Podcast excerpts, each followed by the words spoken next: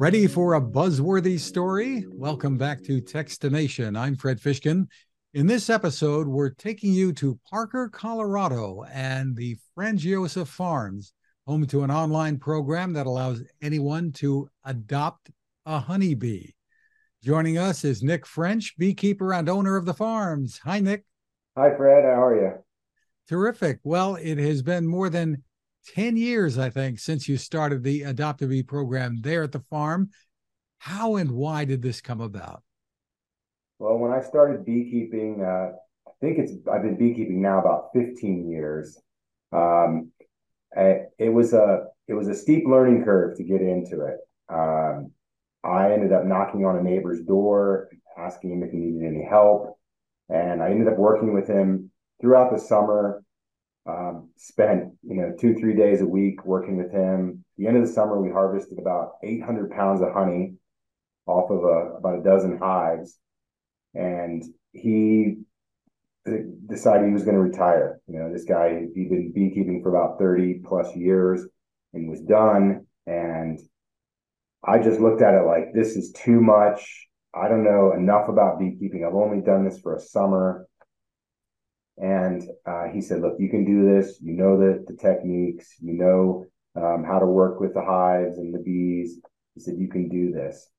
And so I kind of, you know, mustered up the courage to get get into the bees and really kind of immerse myself. And I realized that, you know, I loved working with the bees, but there is a challenge, you know, for for everyone out there that wants to do beekeeping. You know, you have to overcome the obstacle of well, there's a financial cost. You have to buy the equipment. You have to have the space. You have to be able to dedicate time each week. You know, you have to get ready for winter, as we're doing now. Then you have to get ready for spring, and then you're maintaining. So it takes a lot. And I thought, well, how do we get more people involved in the beekeeping that maybe you know they don't have the time, space, or energy, or maybe they're allergic, but still can appreciate the the value that pollinators bring to you know food production and in our lives. And I thought, well, let's let's do a, a kind of a donation or an adopt a bee program where people can contribute to healthy bee colonies, establishing you know new colonies here in Colorado um, without having to do it themselves. And that's how the Adopt a Honeybee program was born. And you've taken it online for people these days too. Yeah, it was really, um, it was kind of like, I don't want to say a joke. It was sort of like, I'm just going to throw this out there online and see what happens. And I created the first website. Uh, we put the program out there, and all of a sudden, people started to to sign up for it, and they were making these donations. And we would, you know, in turn for their donation, they would get a jar of honey and a certificate that says they're helping to maintain healthy bee colonies in Colorado and it started to become a thing and people were uh, contacting me about it. Some schools in the area would raise money for bees. And those donations and you know the money we were bringing in for that not only helped me buy equipment to set up new colonies but it also enabled me to go to schools to talk to kids in north no pre-covid i used to talk to about 250 kids every year between the ages of 8 and about 14 about the plight of the pollinators. And so it was a kind of an, also an outreach program built into it. That's terrific. And uh, of course, you know, keys, kids have a, a, a, natural curiosity about these kinds of things that uh, sometimes we wish more grown-ups had. So kids get it. Kids get the, uh, when I talk to kids about uh, birds, bats, bees, and butterflies and how important they are for food production. The kids just get it right away, no questions. They they know, and um, and they're all in right from right right from the beginning. Yeah, many of us have heard about the various health and environmental issues facing uh, honeybees and the plight, as you put it. What are conditions for them like now? What can you tell us? Um, it's definitely still a struggle. Um, from what from when I started beekeeping until now, there's definitely been this um, like an up uprising of interest in backyard beekeeping. More people are interested because when I started, I know 15 years ago, and I would go to farmers markets selling honey, And people would say, look at me like I was crazy. They say, bees are dying. There's there's a problem with bees and pollination. I'd say, oh yeah, there are many factors affecting them. Um, the last couple years, we have been struggling. You know, it's been very difficult for bees in Colorado.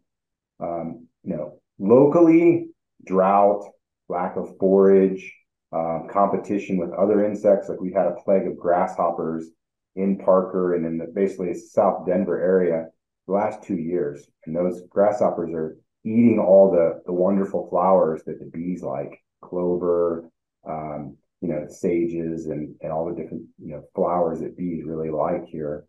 Um, but nationally and around the world, bees are, are battling with a lot of things. I mean, they, they're battling with loss of forage. And a lot of people blame GMO crops or chemicals, which are a problem. But really, what's happening is, uh, like when I was a kid, you know, I grew up in Northwest Ohio. All of our farms had these beautiful borders around them. And it was wildflowers. It was just everything you could think of was growing along the wheat and the cornfields. As the genetically modified crops have come out, and you know, we're using these broad spectrum herbicides, that spray drifts off to the side and kills off those borders. Those borders were a prime source of, of feed for bees.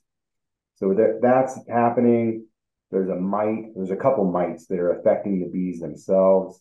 Uh, there's a tracheal mite, gets in the bees' airways.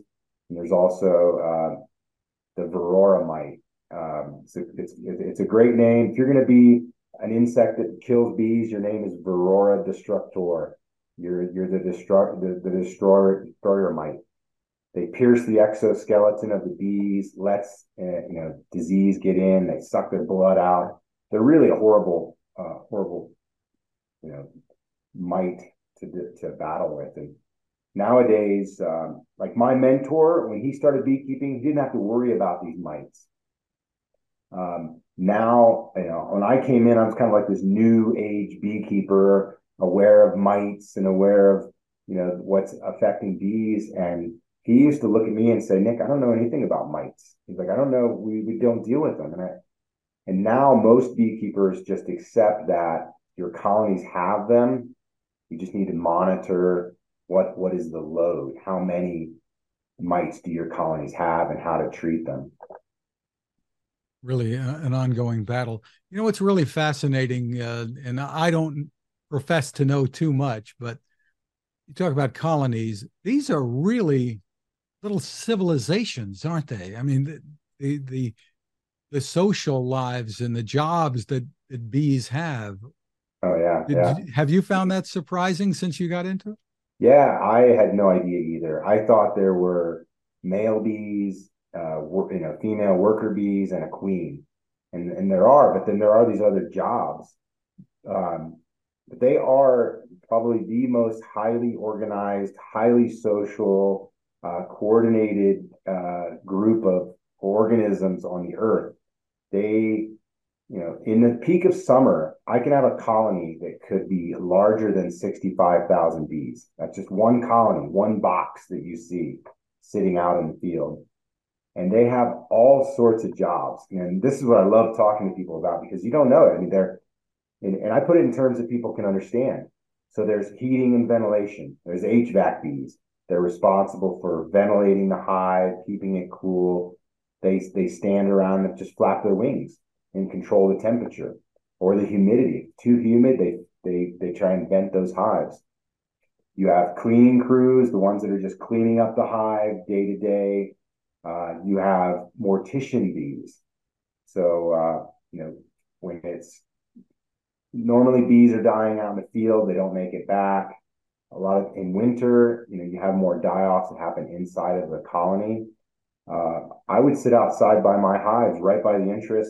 At the entrance, I call my mother. I'm talking to my mom on the phone, and I'm watching the bees pull out dead bees, take it to the edge of the hive, drop the dead bees off the edge of the hive, then go back inside for another. And then you see them to come back out again. They drop the bee, the dead bees off the end of the hive. And a lot of first time beekeepers panic. You know, you come out on a warm spring day, you look down at the entrance of the hive, and you're just like, oh no, look at all these dead bees. But in, in fact, it's it's a sign that it could it could be a very healthy hive because a healthy hive has enough of these workers doing different jobs to help clean out the dead bees.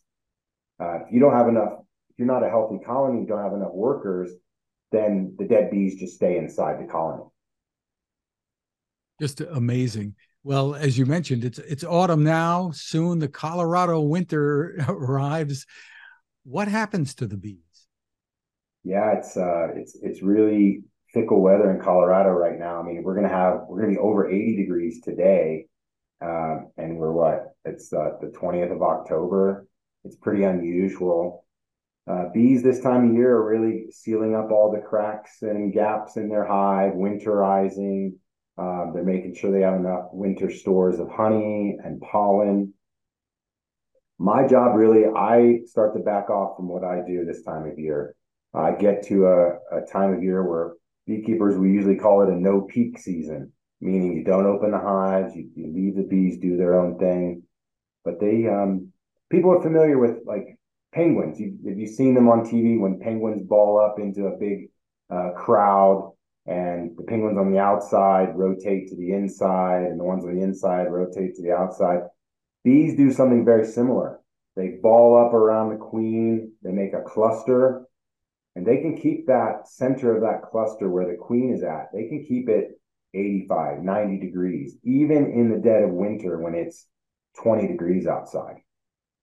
Wow. What's the lifespan of a, of a bee? Um, during, assuming the mites, they survive all of that. Yeah, if you get rid, you know, you, you know, barring disease, um, in the summer, we, bees are living six weeks, you know, to a couple months. Um, you know, a lot of times, you know, you'll see reports where it'll say uh, life lifespan of a bee in the summer might be three weeks. It depends how hard they're working. They literally work themselves to death. I've seen bees at the end of the season that are at the end of their lives, they and their wings are tattered, tattered and torn. They have had put thousands of miles on those wings. Um, whereas the brand new wings have nice clean edges, uh, but it's it's a struggle during the summer. There's sometimes, or sorry, during the winter, sometimes they'll live a little bit longer because they're not working so hard. So over the course of a year, you have quite a few generations. Oh yeah, I mean, you get to a point in the summer where a queen bee, her you know, can lay two thousand eggs a day, you know, very easily. Um, and so you're getting a ramp up in the spring where you're having 2000 eggs you know, hatching every day. And so the hives grow exponentially over a period of a few weeks.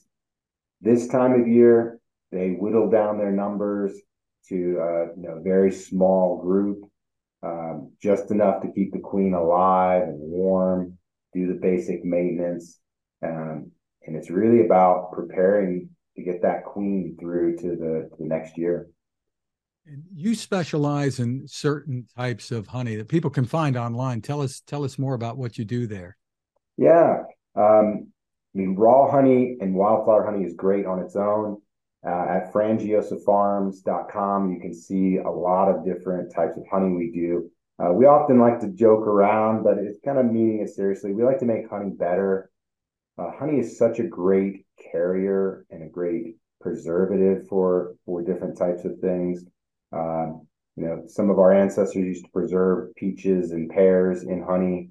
Um, and even beyond that, the Egyptians used to preserve bodies in honey. So it's um, it's a great preservative. We like to add other beneficial botanicals or mushroom extracts. Uh, we'll add a turmeric or elderberry for to help build, build the immune system. And what's been very popular now is uh, lion's mane mushroom extracts in honey and then also reishi. Um, sometimes mushrooms can be a bit bitter, and so the sweetness from the honey helps to balance that. But you end up with a, a, a super super food because the honey is a you know a great superfood on its own. Just terrific. That mushroom honey sound, sounds great. And there's a kind of a separate business with the hemp honey as well. Yeah, the hemp honey was um, you know started off in 2015 um, when the hemp farming became legal in Colorado again. I ended up putting about 20 hives on 70 acres of industrial hemp just north of Denver as a pollination service. And then I started to learn about CBD and different beneficial properties that were coming from hemp. Um, a lot of people don't know that you know hemp is the cousin of marijuana, but it doesn't it doesn't have the psychoactive properties that you get from THC. There's other beneficial properties that come from it, but those products really taste kind of really horrible. And so I thought, well, I have a honey that tastes so good, and we have this other thing, this this oil from hemp that has beneficial properties. Let's put them together and make another superfood. And ColoradoHempHoney.com has like a wide variety of those products um, to help people with pain, sleep, anxiety, inflammation, lots of different uh, reasons people would take it. Terrific. And uh, what can you tell us about the numbers of people involved with uh, the Adopt a Bee program today? Well, I can tell you that we um, we have set up. Let me get my numbers right here. It's been a while. From the time we started doing this, uh, we've estimated we've saved at least 2 million bees, either through uh, rescuing them from um, you know, being inside of a home or garages or on fence posts. We've captured them, set up new colonies. We've also um, created about 150 new colonies of bees uh, just through the donations. And, you know, a lot of that offsets losses. Every year, I plan on a 25% loss of all my bees, whether it's from mites or not enough uh, forage for them. And so um, we have a lot of people across the country are doing it either for themselves or they're offering as gifts for somebody who might love bees, might love honey, not been involved in it, and then they'll they'll gift uh, uh, an adoption certificate to their their aunt Chris or their their cousin or someone, or grandfather or father, um, and then they get a, a, little bit of honey from that hive and also a certificate that shows they're helping out. So, for people who want to do that, where's the best place for them to go, Nick? Best place to go would be frangiosafarms.com. I don't know if you can post the spelling, but it's F R A N G I O S A farms plural.com. And the program's detailed there. Um, and it's a great place to help out.